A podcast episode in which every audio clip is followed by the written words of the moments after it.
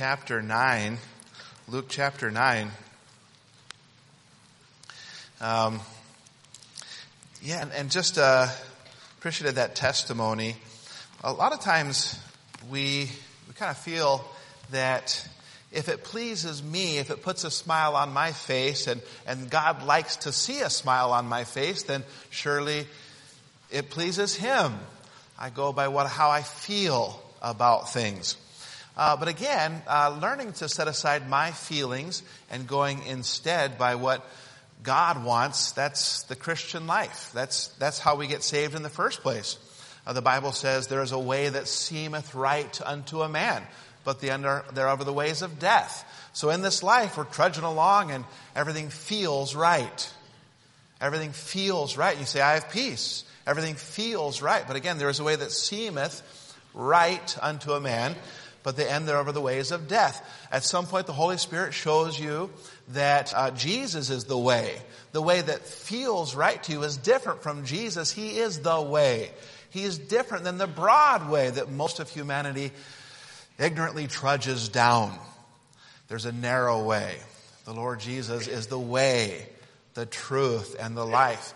And saying, forget my way, I'm going to go His way instead. Forget how I feel. There is a way that seemeth right. And in the area of music, well, I feel, set feelings aside. What does God want? That's Bible faith. Salvation, well, I feel like, and then when I get to, I'll just explain that to God. No, set feelings aside and instead take hold of Bible faith. Not how you feel. What does God say about it? Get off of the broad way in the area of salvation. Get off the broad way in the area of, of music. What pleases you? Get off the broad way and all those things that, well, it please, uh, we're not here for what pleases us. Revelation 4 reminds us that we were created for His pleasure. What pleases Him? And the sooner we figure that out, the sooner this life will make sense and uh, it will be way more fulfilling than the little bit of pleasure in sin that only lasts for a tiny season and leaves us hung over in some way and a little emptier than we were before we gave in. Today, uh, I want to look at, uh, here we are in the end of Luke chapter 9, uh, verses uh, 57 through 62. So Luke 9, the end of that chapter. I want to talk today a little bit about uh, spiritual vision spiritual vision. Where your eyes are locked makes a big difference. So uh, I'll, I'll, read these verses. There, uh, there are three encounters, and I want to kind of focus on the final encounter a little bit more. But um, in Luke nine fifty seven, it came to pass that as they went in the way, a certain man said unto him, Lord, I will follow thee whithersoever thou goest. And Jesus kind of warns him. He says, it might not be what you think it is following me. And, and I don't know, maybe a lot of us in here, uh, following Christ, I, I love the romantic notion of the idea of following. But then God says, well, it might not be exactly what you think. And so he says, Jesus looks at him and says, you know, foxes have holes and birds of the air have nests, but the Son of Man hath not where to lay his head. Um, this man, there were some financial considerations, uh, things that he had to uh, lay hold on. Um, it may be, uh, if you follow Christ, uh, the riches may not really be a part of it. Uh, but there are riches, but we may be laying them up in heaven. But the prosperity that you might think it is, it means to follow Christ, but we, we might not see a lot of that down here. Some believe that following Christ will result in earthly prosperity and Jesus explained to him that following Christ isn't necessarily as glamorous as some TV preachers might make it out to be, as your imagination might make it out to be. There's not always the, the Goliath that's falling there in this life as you follow Christ day after day. Boy, this man, he meant well.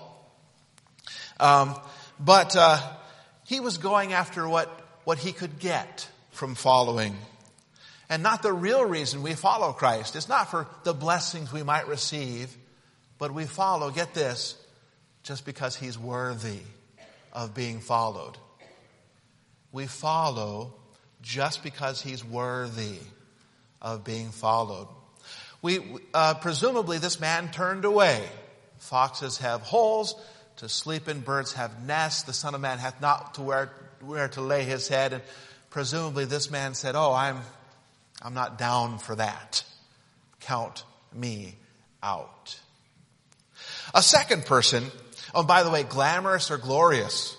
Glamorous or glorious? This life of following Christ, it might not be glamorous, but oh, it's glorious. Glorious. It's good to follow the Lord. Don't get the wrong idea that it's pretty awful, but someday in heaven, God will make it up to me. Oh no, the best life uh, of all is when you honor God. The glamour might be different. Oh, but there's there's glory. It's a glorious life. Uh, a second encounter in verse 59. And he said unto another, follow me. Uh, but he said, Lord, suffer me first. And there's a little hint there that this man had a problem. Suffer me first. So Jesus looks and he sees a man and he says, follow me. And this man says, okay, I'll consider that, but, but suffer me first, um, to go and bury my father. Now, of course you think, well, that's honorable. Why can't the man look after his dad? But Jesus looked beyond what he was saying into his heart and, and noticed a problem. So let's, let's examine that for a moment. Jesus said unto him, let the dead bury their dead but go thou and preach the kingdom of God.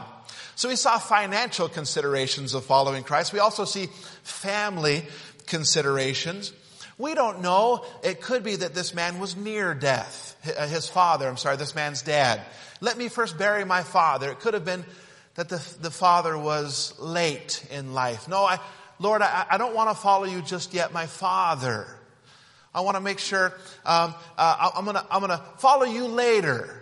My father's toward the end of his life. Let me look after those affairs, and then later on I'll get serious about what you want.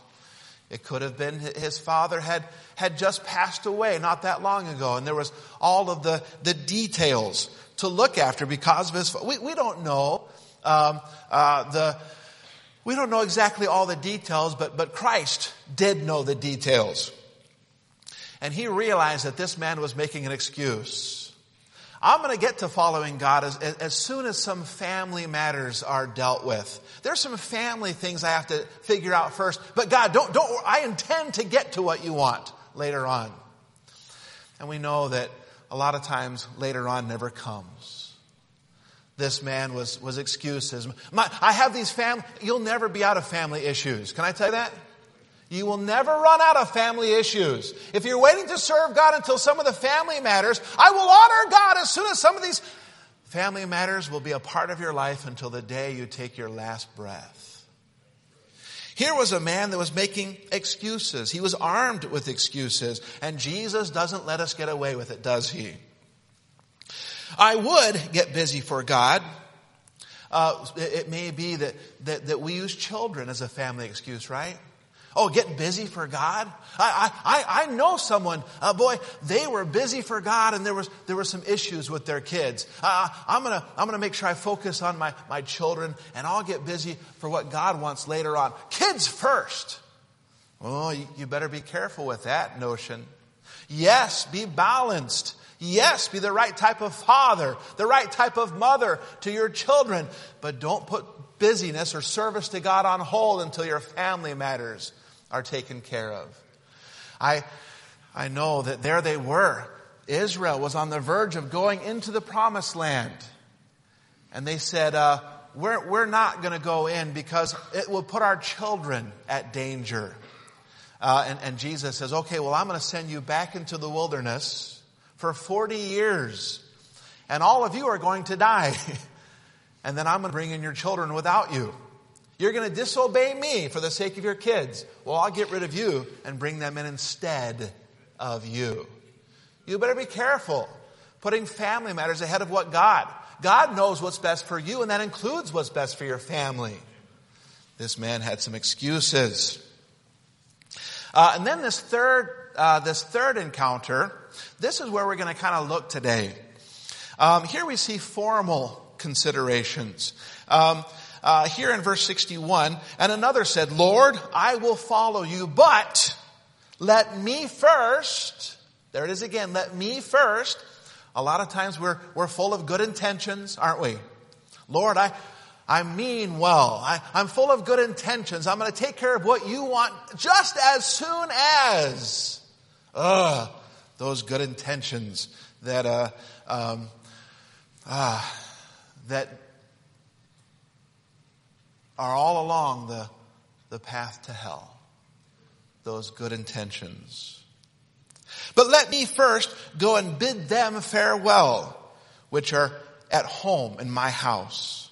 Jesus said unto him, No man having put his hand to the plow and looking back is fit for the kingdom of God. This man said, I'm going to head home. I'm going to tell them goodbye. And then I'm to, and he said, you have a heart that's focused on things that are behind you. I have things that I'm setting in front of you, and you have a heart that's focused on what's behind you. No man that put his hand, puts his hand to the plow and looking back is fit for the kingdom of God. Here's our main character for today. He, he offered to follow Christ, but Jesus warned him that he had a problem. His heart his focus, his spiritual vision was aimed in the wrong direction. And of course, it was more than just saying goodbye to his family. um, Jesus explains that here. Saying goodbye to your family is not wrong. We, I think it was Brother Leslie, he mentioned it this week in, in 1 Kings 19 when, when Elijah went to call Elisha, said, come and follow Christ. And then he said, well, let me say goodbye and there, and I'm gonna, I'm gonna burn my plow and I'm gonna kill the oxen. What the, the beauty there was he was making sure he had no plan B to fall back on. And uh, Pastor Leslie you kind of mentioned the idea. If, if you're focused on making sure you have a plan B, then plan A is not your plan A at all. This life of following God, it's, it's not real if your attention is focused on making sure your plan B is all set to go. If this whole following Christ thing doesn't work out. Well, if that's your heart, uh, you haven't trusted Him in the first place to go forward. And it's not going to work. Um, Looking back, looking back, the idea here, this man uh, was looking back, and Jesus said so. Uh, no man, having put his hand to the plow and looking back, is fit for the kingdom of God.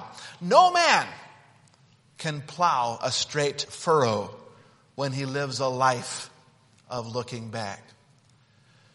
Is that us today? Where are we looking? Your furrows will not be straight if you live a life of looking back. Looking back, the power of spiritual vision. Let's, let's pray.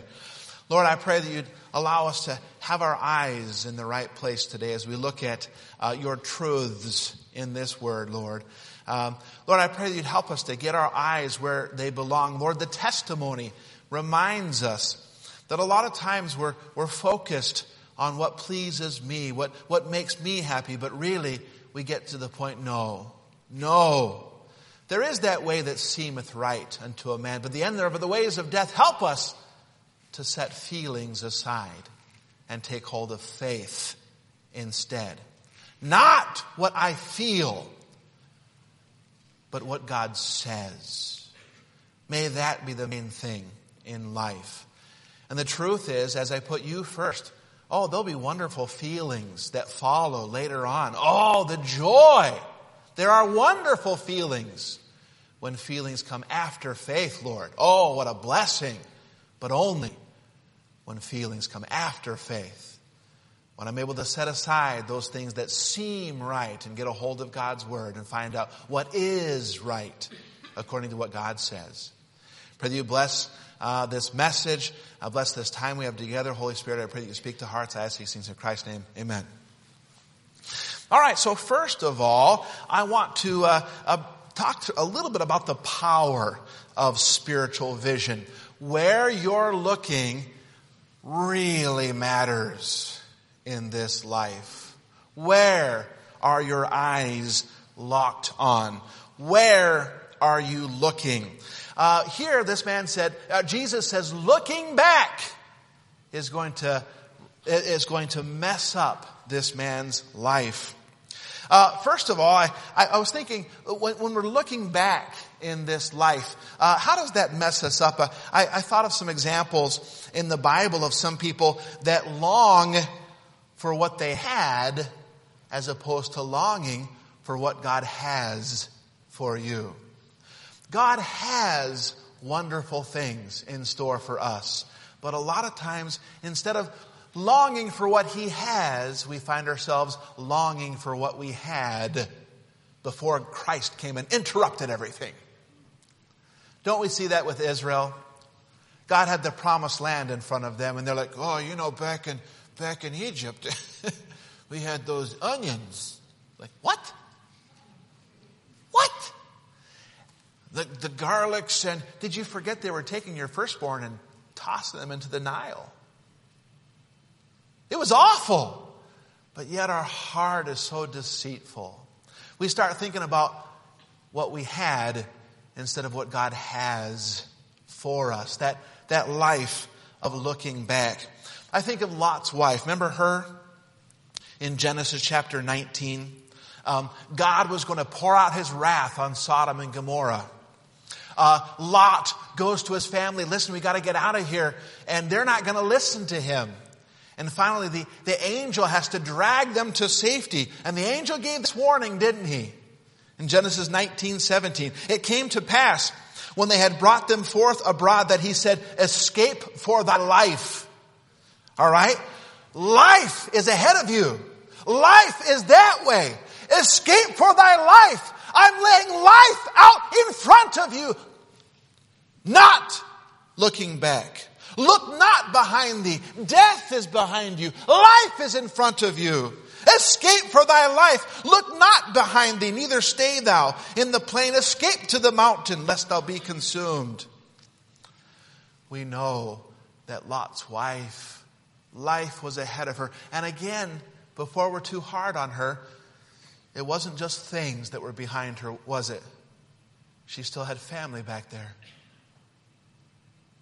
She still had family back there. But God said, Focus on what I have in front of you. Look not back.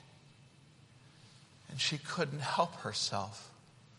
She looked back, became that pillar of salt, the Bible says. Is that you today? Do you find you're focused more on what you had before Christ came and interrupted your life? As opposed to what God has in front of you. A loving God. Maybe you're not saved today. And salvation, there's that life in front of you. Eternal life. Oh, but if I say yes to that, I'm afraid of all the things I'm saying no to. Oh, friend, focus on the beauty of what God has in front of you. Young person, is it missions? Missions. Oh, but, but if I say yes to that, what will I have to say no to? I like what Pastor Leslie said this week, where it, it used to be that I'm going to prepare as though God wants me in full time Christian service, and if God uh, sends me, he, he wants me to be a layman, that's great. I'll do what God wants. But far too often, it's instead, I'm going to, I'm going to prepare to make a lot of money. I'm going to prepare to do this or that. And, and boy, I'm going to, if God interrupts that, uh, how many of us focusing not on what God has, but what I had before God interrupted my life. Service, there's a lot of people in here that jump on a bus. After today, after the morning service, they're going to jump on a bus and they're going to take folks home. Uh, a lot of people would love to have a full afternoon to, to just take a long nap, enjoy a meal together. Friend, that's, it's a blessing. It's a blessing. Focus not on what you used to have before you gave that time to the Lord. Focus on what you have the blessings of serving Christ. Don't live a life of looking back. Your furrows will not be straight in this life. Uh, the power of spiritual vision, longing for what I had as opposed to what He has for me, but also longing for what I don't have because of Him, as opposed to what I do have because of Him.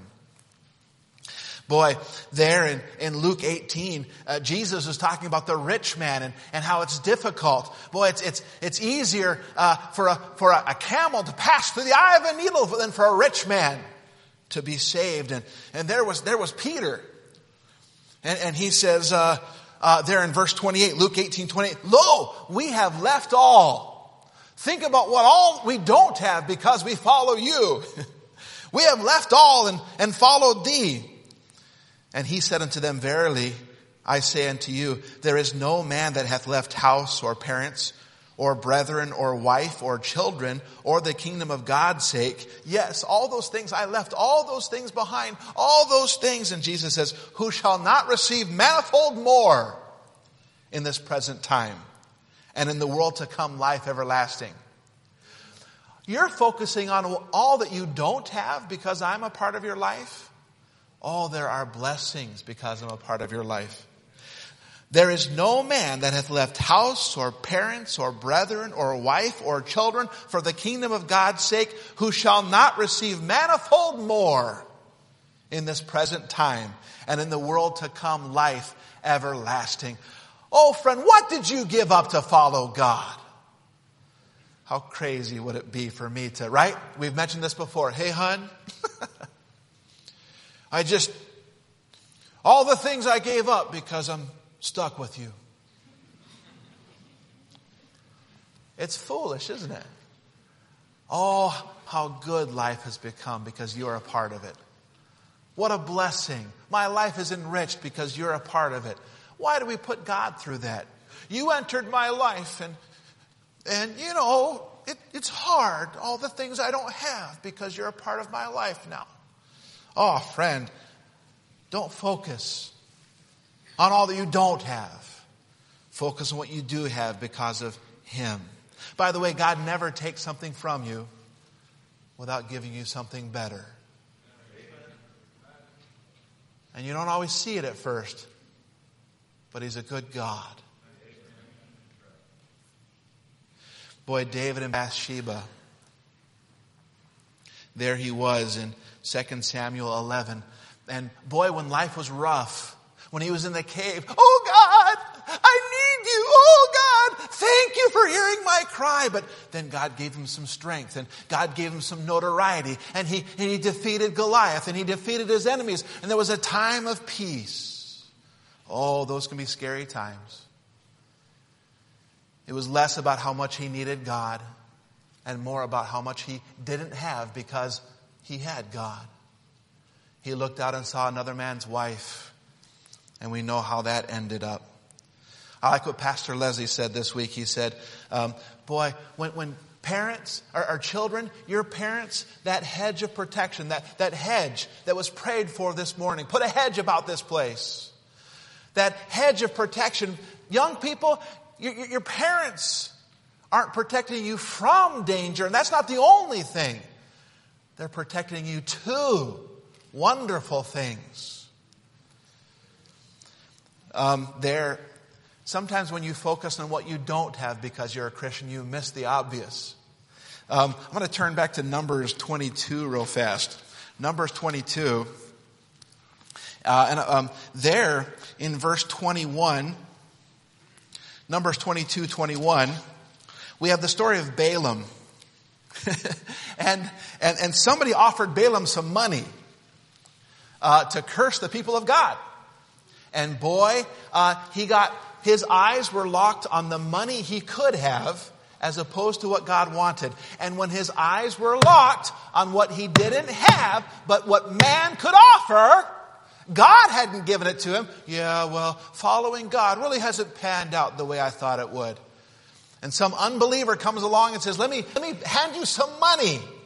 And boy, the gaze of Balaam was locked on that money. And it affected his eyesight, his spiritual eyesight. So there he is. He's on his donkey and he's heading. Uh, I'm going to let this money be my guide, not what God wants. Numbers 22, 21, and Balaam rose up in the morning, saddled his ass, and went with the princes of Moab.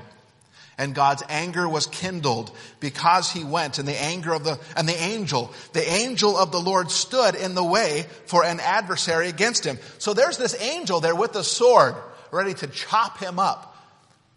But Balaam's eyes are locked on what he doesn't have because he, uh, because of God.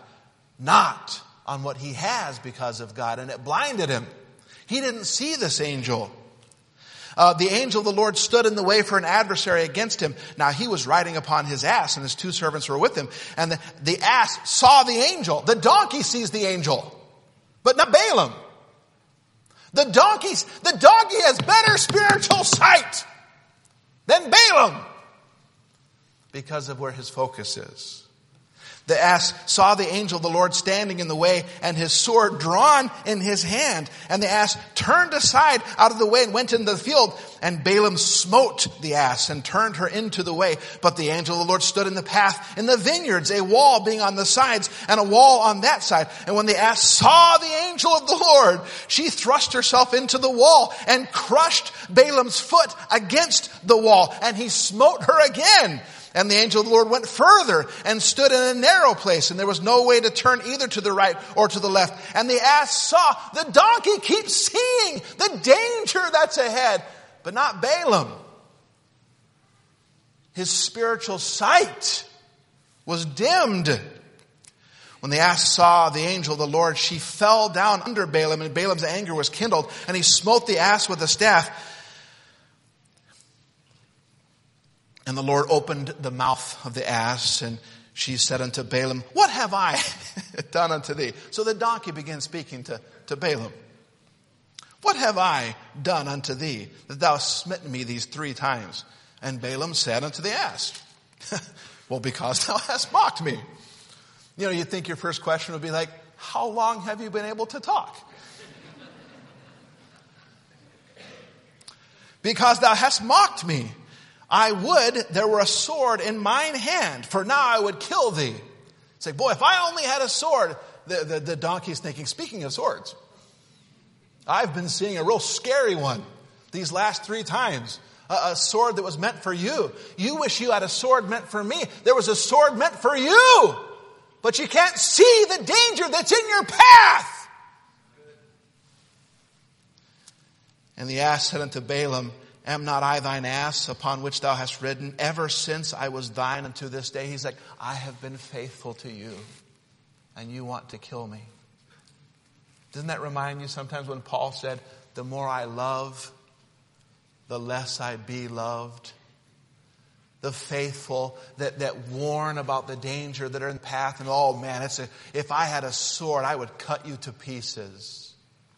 Those faithful that have kept us from danger and we get angry. Was I ever want to do so unto thee? And he said, nay. And again, he, he, he, says, nay. And you know, it sounds more like the donkey than, anyway, here. Um, verse 31, and the Lord opened the eyes of Balaam, and he saw the angel of the Lord standing in the way, and his sword drawn in his hand, and he bowed down his head and fell flat on his face. Well, I tell you, longing for what I don't have because of Him, that will dim my spiritual vision.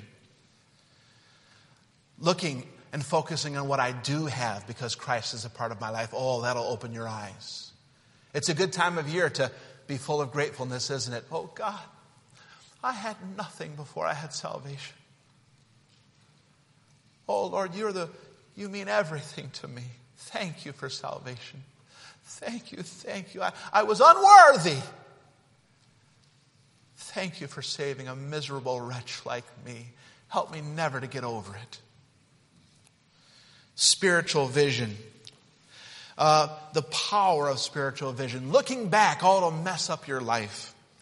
The third thing there, longing for what I don't have in this moment, as opposed to what I could have in the future. forgetting the things that are down the road that I'll exchange for a little bit of pre- pleasure in this moment. There was Esau, Genesis 25. He came back and he saw Jacob making some stew, and he says, I, I want some of that. And Jacob says, Well, trade away your birthright. And he's, Well, what does that matter to me? I'll make my decisions in the moment, the here and the now, trading away my future for what's here and now. And so he did. Genesis 25, 34 says, Thus Esau despised his birthright. Often, we're not careful enough. We'll sacrifice the permanent on the altar of the immediate. There in Hebrews chapter 11, we hear about some people that they were able to have their vision locked on down the road on the things that matter eternally. Listen to what it says about these. Hebrews 11:13. These all died in faith, not having received the promises, but having seen them afar off. Having seen them afar off. And were persuaded of them and embraced them and confessed that they were strangers and pilgrims in this earth. The power of spiritual vision. Secondly, the peril to spiritual vision. What is going to mess up our spiritual eyesight? Now, um, I like having glasses because it's just a, an extra layer of protection between my eyes and the stuff that goes flying in this life. You right? Any of you that have been around little kids that find a stick and they're just the tip of that stick is whistling through the air you're like, oh man. Uh, they don't even know. They're just, they found this little, you know, whatever, and they're running, ah, and they don't realize that I could lose an eye. I like having my eyes. I want to protect my eyes. now, there was an airsoft battle this last week. Little tiny plastic pellets of doom flying around. And I didn't, you know, I, I'm like, I'm glad I have my glasses on a layer of protection. I like being able to see and I want to protect that. What are you doing to protect your spiritual eyesight? There's a peril. I remember, um, uh, I know some people, open gym time, there's some chaos at open gym time. Um, every sport you can imagine is going on at the same time. Some are playing volleyball. Some are playing basketball. Others are playing, you know, football and frisbee and, and, uh, and just everything you can imagine, just chaos in there. I remember we had like an open gym time in, in Utah when I was growing up and I'm just surveying, surveying the scene and I happened to turn about the same time this volleyball just came, you know, hurtling toward my face. I didn't have my glasses on. It scratched my retina. I mean, it just, I just turned completely wide eyed and boom, hit me in the eye. And that was awful for a little while with that scratched retina. Every time you blink, ah, oh, just keep my eyes shut for a while. Oh, it was awful. And you think, oh, I, I can't wait till my eye heals and I can see right again. Well, I tell you, our eyesight is precious and even more so our spiritual eyesight. Um, the, the Bible talks about the apple of our eye and, how, how precious. Even uh, here in, in Zechariah 2 8, uh, the idea was that, that Israel was precious to God, just like you and I protect the apple of our eye. We protect our sight, right? Um, uh, sometimes people will take a ball and pretend they're going to throw it in somebody else's face.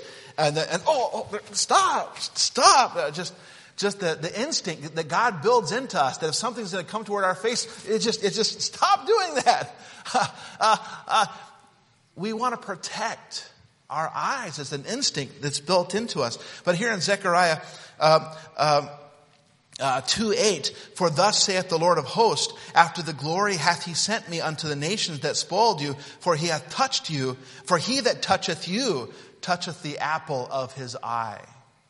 You're precious, much like the apple of our eye is precious. And then here in Psalm 17 verse 8, David said, keep me as the apple of the eye. Just like you and I want to protect our eyesight, David said, Oh God, would you keep me? Would you protect me the way that we protect the apple of our eye?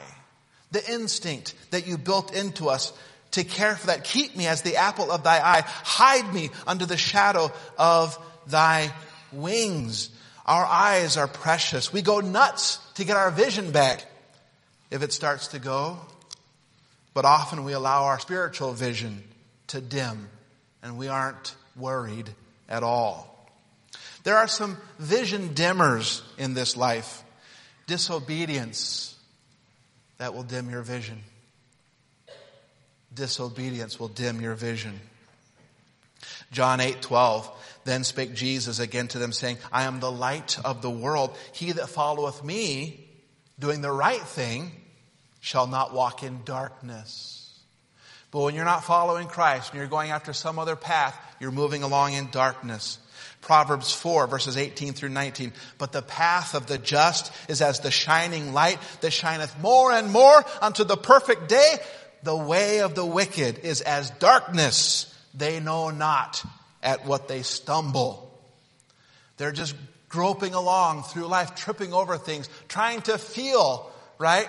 Bang. Ah, who left this Lego on the floor? Who, you know, the, those, those wives that like to rearrange all the furniture in the house, right? You're like, hun, um, we need lots of nightlights if you're going to do that. Because I, I kind of had memorized where the couch was before or the, the end table. And my toe found that in the dark. I'm done with feeling my way through the dark. I am so glad that phones have a flashlight on them, aren't you? Uh, uh, it's wonderful to turn that thing on. I don't want to guess what's there in the darkness. I want light to shine on it so I can see. And spiritually, don't go through this life guessing at what's in the darkness. Follow Christ. And he'll shine the, the path of the just is as a shining light that shineth more and more and more. Yes, these eyes start to dim, but your spiritual eyes can get more and more acute as you follow Christ and spiritual things become more and more important. 1 John 1, 5 through 6. This then is the message that we have heard of him and declare unto you that God is light and in him is no darkness at all. If we say that we have fellowship with him and walk in darkness, we lie and do not the truth. Disobedience will dim your vision. The devil is in the vision dimming business says in 2 Corinthians 4. Unsaved people. Again, if somebody says, I, am blind, won't you help me? And you toss them a flashlight. Think about that. There's a couple of reasons why that's a, there's a problem. How about you walk the flashlight over to, because they can't catch the flashlight, they're blind. So you need to take it over to them and put it in their hand. There you go, problem solved. You don't toss, you know, don't toss a flashlight to a blind person, make sure it's in their hand. There. Job done. Wait a minute. What good will a flashlight be to a blind person? The Bible says that the lost around us have been blinded by the God of this world. But if our gospel be hid, the gospel is a flashlight that you and I carry around. But the people that need the gospel are blind. The devil has blinded them. And that's why Holy Spirit conviction is such a blessing, where He allows them to begin to see their need. Oh, what a blessing it is. The devil is in the vision dimming business. But if our gospel be hid, it is hid to them that are lost, in whom the God of this world hath blinded the minds of them that believe not, lest the light of the glorious gospel of Christ, who is the image of God, should shine unto them. Did you also know that, that God will dim vision? There in, in Matthew 13, he, he talked about a, a parable. A parable is designed to obscure truth from certain people and give truth to other people. The people whose heart is hard, boy, they won't even see. I, I don't understand. But somebody that's interested in what God has to say, they'll say, Oh, that is beautiful. I've seen that with all three of my children. they'll say, I, I don't understand. and as a parent, you're like, um, no, you don't, you simply didn't like the answer I gave you you could understand if you would allow yourself to. You just don't like the answer I gave you. And so I, I think there really is some genuine con- confusion because You have preferred the way you view it. Dad's perspective isn't as important to you as your perspective. And sure, that does confuse things. So I believe you some that you don't understand, but you have a hard heart, and that's why you don't understand. You choose not to understand. And parables were given to obscure truth to the hard hearted, but to give truth to the ones that would value the perspective. Forget what I see, it's about what God sees. My last thing the perspective of spiritual vision. Instead of looking back, what should I be looking at? What does God want us to be focused on? Well, the scriptures. God wants us to be looking attentively at this book, the scriptures. John 5 39. Search the scriptures, for in them ye think ye have eternal life, and they are they which testify of me. This should be a focus. By the way, it's also corrective lenses, isn't it? Without my glasses, you're all, y'all are pretty fuzzy. But when I put them on, these corrective lenses, oh, that's way better. And when you look at life through this, these corrective lenses, oh, things, there's a lot of clarity that starts to come into your life. Boy, look at life through these corrective lenses. It's such a help. The scriptures. What about self? Tonight, so scriptures and then self. God wants us to, to, to examine ourself. There's a proper way to do that. Tonight we're going to have communion. The Bible talks about examining yourself. Uh, 2 Corinthians 13, 5, examine yourselves whether you be in the faith. Are you really saved? But also 1 Corinthians 11, 28, let a man examine himself, and so let him eat of the bread and drink of that cup. Are you sanctified? The scriptures. Self, examine. Are you, are you saved? Are you right before God? A third thing, the saints. God wants you focused on the saints. Ephesians 4:32. Be kind. Be kind one to another be kind one to another, tender hearted, forgiving one another. Be kind. Thirdly, souls. We should be focused on souls. Uh, Jesus, our great example there in Matthew 9, when he saw the multitudes, he was moved with compassion. You ever, you ever see a, like a, a Michigan State football game or something, you think, look at the thousands and thousands and thousands and thousands of people. Would you ever think, well, every one of them has a story? And Jesus died for every single one. Lord, how many of them know you as Savior? Are you moved with compassion? But then, ultimately, what's the last thing? What's, what's the main thing to be focused on? The Savior. Hebrews 12, 1 through 2. Wherefore, seeing we are compassed about with so great a cloud of witnesses, let us lay aside every weight and the sin which doth so easily beset us, and let us run with patience the race that is set before us, looking unto Jesus. Looking unto Jesus. Don't live a life of looking back. Live a life of looking unto Jesus. Mr. Ramos preached on Nebuchadnezzar this week. Um, he got lifted up with pride there in Daniel chapter 4. And he said, Look, look at this great Babylon that I have built. Look what I have done. And pretty soon, in his pride, God made him like an animal. He went from gazing to grazing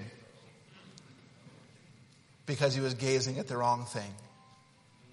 Every time you're gazing at the wrong place, you're destined for a lower life. Your life will be low. The things of this earth, grazing on the grass around. God didn't make us to be grazing. God made us to be gazing. At the end of that punishment, Nebuchadnezzar humbled himself and got his eyes in the right place, and life was a lot better. Listen to what he said. At the end of the days, I, Nebuchadnezzar, lifted up mine eyes unto heaven. And mine understanding returned to me. And I blessed the Most High, and I praised and honored him that lived forever, whose dominion